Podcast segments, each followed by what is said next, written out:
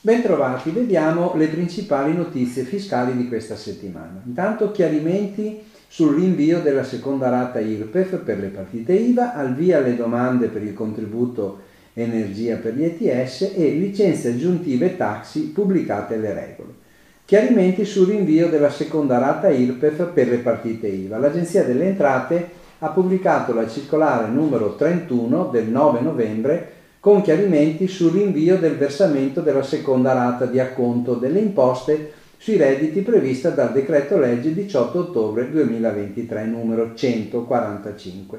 La norma prevista per il solo periodo di imposta 2023 prevede per le persone fisiche titolari di partita IVA che nel periodo di imposta precedente hanno dichiarato ricavi non superiori a 170.000 euro prevede che possano effettuare il versamento della seconda rata di acconto in base alla dichiarazione dei redditi entro il 16 gennaio dell'anno successivo, oppure in 5 rati mensili di importo pari il giorno 16 di gennaio e mesi successivi.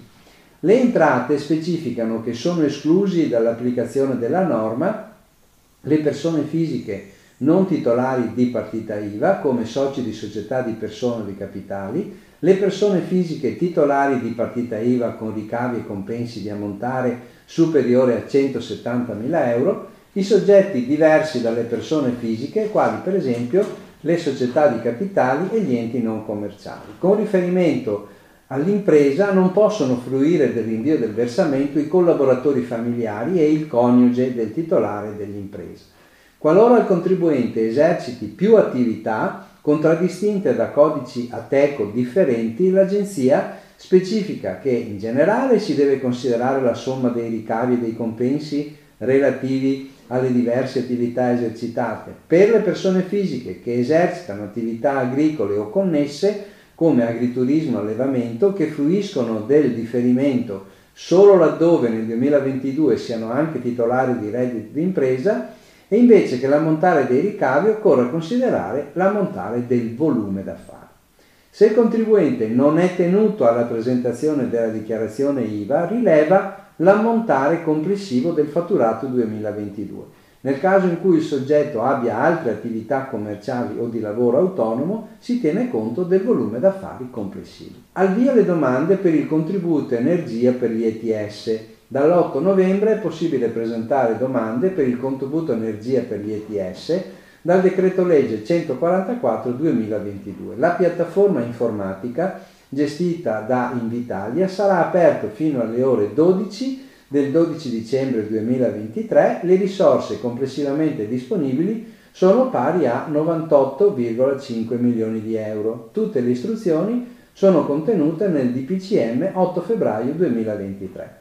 Possono beneficiare della misura gli enti iscritti al RUNTS, le organizzazioni di volontariato ODV e le associazioni di promozione sociali APS, tuttora coinvolte nel processo di trasmigrazione al RUNTS. Le organizzazioni non lucrative di utilità sociali ONLUS e infine gli enti religiosi civilmente riconosciuti che hanno subito un incremento dei costi energetici e gas naturali nei primi tre trimestri dell'anno rispetto al corrispondente anno 2021 pari o superiore al 20%.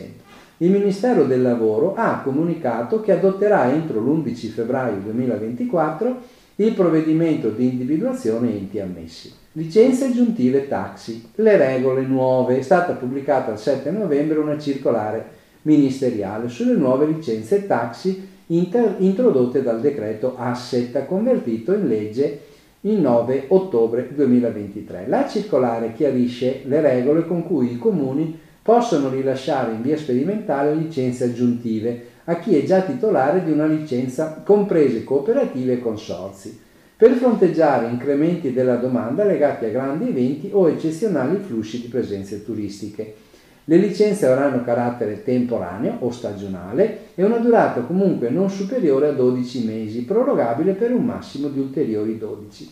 Invece i comuni capoluogo di regione, sedi di città metropolitana e sedi di aeroporti possono incrementare il numero delle licenze in misura non superiore al 20% di quelle già rilasciate mediante apposito concorso straordinario con procedura semplificata e accelerata. Per ottenere la licenza è comunque necessario che la vettura utilizzata sia a basso livello di emissioni ed è stabilito che le nuove licenze siano soggette a un contributo determinato sulla base della ricognizione del valore locale di mercato. Bene, vi auguro buon lavoro e buona settimana.